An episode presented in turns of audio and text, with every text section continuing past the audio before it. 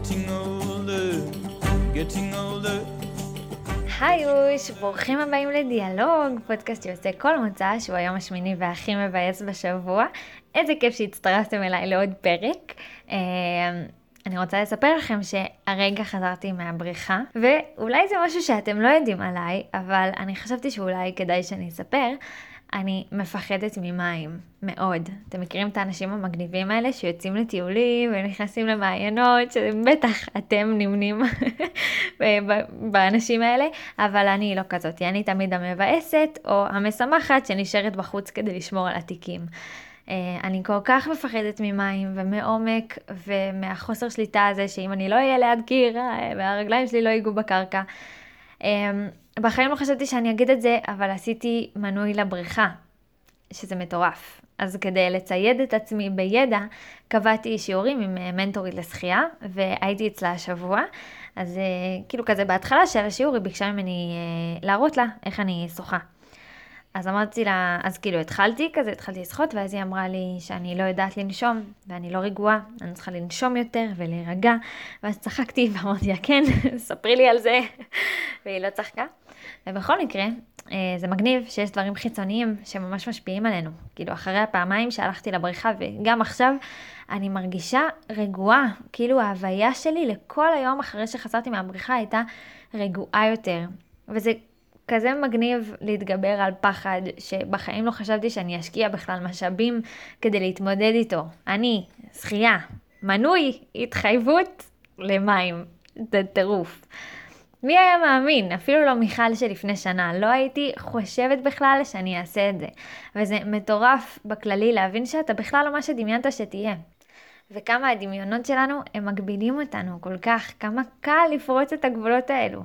כמה קל לי עכשיו ממש להתגבר על זה, ו- ואיזה כיף. כאילו לא קל, אבל זה כן חוויה נעימה. ורציתי לשאול אתכם, איפה אתם רואים את עצמכם בגיל 50? יש לכם ניחוש? יש uh, חזון? משהו? איזושהי תמונה שאתם uh, רואים את עצמכם? כשאני חושבת על זה, התשובה המיידית שלי היא התשובה הכי משעממת בעולם. אני בבית, קוראת ספר, ומחכה לנכדים שיחזרו מהגן כדי שאתן להם ארוחת צהריים טובה ככה של סבתא. טוב, אולי לא גיל חמישי, אולי אה, לקראת הפנסיה. אה, ועם המחשבה הזאת הייתי צריכה רגע להתעמד איתה השבוע, הייתה לי שיחה עם מישהו שממש גרמה לי לעמד מול המחשבה הזאת, והבנתי שאני מחזיקה את המחשבה הזאת מתוך פחד. וזה נכון גם לעכשיו, כאילו אם פעם, כשבחרתי את החברים שלי ואת המקומות שאני אהיה בהם, אפילו ברמת האוניברסיטה, כל כך פחדתי מדברים חדשים שהלכתי על הפשוט. אוניברסיטה משעממת, לא יוצאת למסיבות, לא לנסות דברים חדשים, חדש זה מפחיד. ואני אוהבת משוואות פשוטות ומוכרות, אחד ועוד אחד שווה שתיים. וגם האנשים שיצאתי איתם והסתובבתי איתם היו כאלה לא מפחידים, ממש אנשים פשוטים.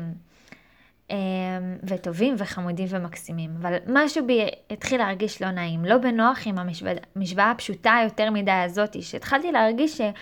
אני קצת מחזיקה אותה מתוך פחד, ובאמת אחרי שעבדתי הרבה על זה, ובזכות לילך, החיים שלי, שהיא הדבר הכי טוב שיש ליקום הזה להציע, הבנתי שאני באמת מתחילה קצת לפזול לכיוון משוואה אחרת, שהיא מורכבת יותר, שהיא יותר אני, עם יותר חזקות ואיקסים ועומקים של אינסוף. והתחלתי להתמודד גם עם המשוואה הזאתי, ולהבין שאני נהנית ממנה, ואפילו להפסיק להתכחש אליה. ובזכות ההבנה הזאתי התחלתי לעשות הרבה דברים, כמו ללמוד שחייה, ולעבור עיר, ולהיכנס לחוגים אחרים וחדשים, ולצאת עם אנשים שמתאימים יותר לי, למשוואה המורכבת שגיליתי על עצמי, וזה היה כל כך כיף לעשות את זה. אבל השבוע, בשיחה הזאתי, הבנתי שלא המשכתי לעבוד על המשוואה הזאתי בעתיד, כאילו בעתיד שלי אני נשארתי עם המשוואה הפשוטה, סבתא, נכדים, אוכל, אחד ועוד אחד שווה שתיים. לא יודעת, מפחיד אותי לחשוב על זה, על יותר מזה. כאילו, מה עוד אני אעשה בגיל הזה? היה לי פעם קטע, ונראה לי עדיין, שהחלטתי שאני לא מסכימה לשאול או את הילדים שלי או של אנשים אחרים, מה הם היו רוצים להיות כשהם יהיו גדולים. אני לא בעד לשאול את זה, כי זה גורם לילד להתקבע. כאילו יש רק דבר אחד שאפשר לעשות כשתהיה גדול. אין מטרות, אין חזון שאתה יכול לקבוע מעכשיו כילד. וברור שאני מכניסה יותר מדי משקל לשאלה שבסך הכל מנסה לעשות small talk עם ילד קטן, אבל בכל זאת, זה ממש לקבע את הילד, וגם בכללי להכניס לו חשיבה על העתיד המתסכל שגם ככה מחכה לו. בוא נלמד אותו את השריר של להיות בהווה, לא? וזה ממש הזכיר לי את, ה, את החשיבה הזאת של כזה, רגע, איפה אני אהיה בגיל 50? וכאילו, למה בכלל אני צריכה לתהות על זה? והאמת שהשבוע דיברתי עם אדו, שהתראיין לכמה אוניברסיטאות, ובאחד מהראיונות לאיזו אוניברסיטה שאלו אותו איך תתמודד עם העברית, כי הוא עולה ממקסיקו. ואז שאלו אותו מה הוא יעשה בכלל עם התואר שהוא מתכוון ללמוד, ואיך הוא יתמודד עם עומס הקריאה שיש, ומה הוא יעשה, והיה לי ברור כשהוא סיפר לי את זה שהשאלות האלו חסרות כל פשר. קודם כל, כי הן סתם מורידות את הביטחון תוך כדי הראיון, ולא באמת מאפשרות למראיינים להבין מי זה אדו. ודבר שני, מה זה משנה מה הוא יענה? האם המילים שלו באמת יספיקו כדי להפיג למישהו בחדר את החששות? ודבר שלישי, אין שום דבר בחיים האלו שאנחנו יודעים. וניסיון לשאול את השאלות וכאילו להיות מוכנים לכל תרחיש ולהקדים תרופה למכה הוא שטות אחת גמורה שהמציאו שהיא לא קיימת. כן, צריך לחשוב על אה, בלת"מים בתכנון, אבל לדעת תשובות לגבי העתיד זה בלתי אפשרי. וגם הוא יכול לשאול אותם, הנה, מה יקרה עם האוניברסיטה, ואם יום אחד תהיה מגפה שתהרוג מלא אנשים ולא תאפשר לנו להתכנס בכיתות, ואם אחד מהמרצים יכלה, ואז גם התלמיד, או התלמידים, ומה אם אחד התורמים של האוניברסיטה פתאום יפסיק את המימון והיא תיסגר, אה, כאילו, עדו גם יכול לשבת, והם יכולים לשבת פה בחדר, ולתהות על מה יהיה אם עד הנצח.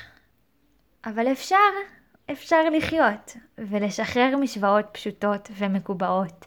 ולהתחיל להסתכל על העולם כנעלמים מורכבים ויפים שמרחפים באוויר, ופשוט לקבל מהם השראה וכוח להמשיך. אז אני יודעת עכשיו שאני לא יודעת מה אני רוצה להיות בגיל 50 או 60, ואין לי בעיה פתאום להתמודד עם משהו גדול ומפחיד, יותר מספר נכדים ואוכל. ואני יודעת גם שלא חשבתי מעולם שאני אכנס למים ואלמד שחייה ואלך כל בוקר לבריכה וגם אהנה מזה. אז עכשיו אני באמת רוצה לשאול אתכם, ואל תענו לי, איפה אתם רואים את עצמכם בגיל 50? וזהו, נראה לי שעד כאן הגעתי עם המחשבה הזאת שפתאום כזה צפה לי כשהייתי בבריכה. אני אשמח לשמוע מכם תובנות ומחשבות ותהיות ותשובות, אם יש. אם אהבתם את הפרק הזה, ויש חבר או חברה שנראה לכם שיהנו ממנו ומתאים להם ובסגנון שלהם, אז שלחו להם קישור קטן בוואטסאפ. ונראה לי שזהו, אנחנו ניפגש במוצא שבא. ועד אז, תהיו איפה שאתם עכשיו. ביי. Will you still need me? Will you still feed me?